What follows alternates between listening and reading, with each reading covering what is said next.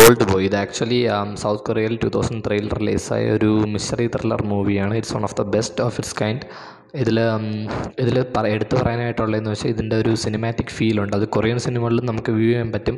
ഇപ്പോൾ തന്നെ old boy തന്നെ ടു തൗസൻഡ് തേർട്ടീനിൽ ഒരു ഇംഗ്ലീഷ് റീമേക്ക് ഉണ്ടായിട്ടുണ്ട്.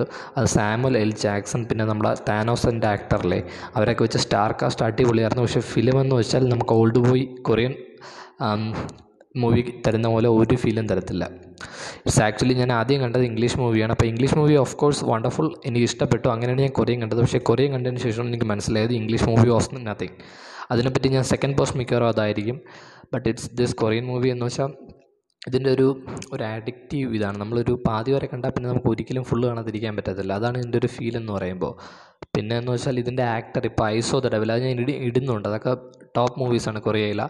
അപ്പോൾ അതുപോലത്തെ മൂവീസിനൊക്കെ വെച്ച് വളരെ ഫേമസ് ആയുള്ളൊരു ആക്ടറാണ് ചോയ് മിൻസിക് എന്ന് പറയും. അയാൾ മോസ്റ്റ്ലി നെഗറ്റീവ് റോൾസാണ് ചെയ്യുന്നത്. അപ്പോൾ ഇതിൽ ചെയ്യുന്നേക്കുന്ന ഒരു പാർഷ്യലി പോസിറ്റീവ് നെഗറ്റീവ് റോളാണെന്ന് നമുക്ക് പറയാം.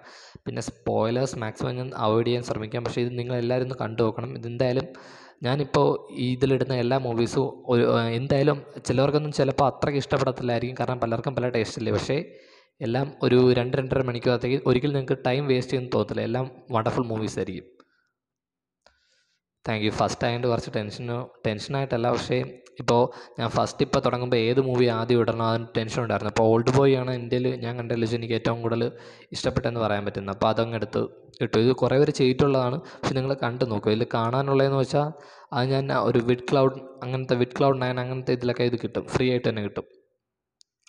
Maximum Korean with English sub കാണാൻ ശ്രമിക്കുക. അതാണ് ഏറ്റവും നല്ലത്.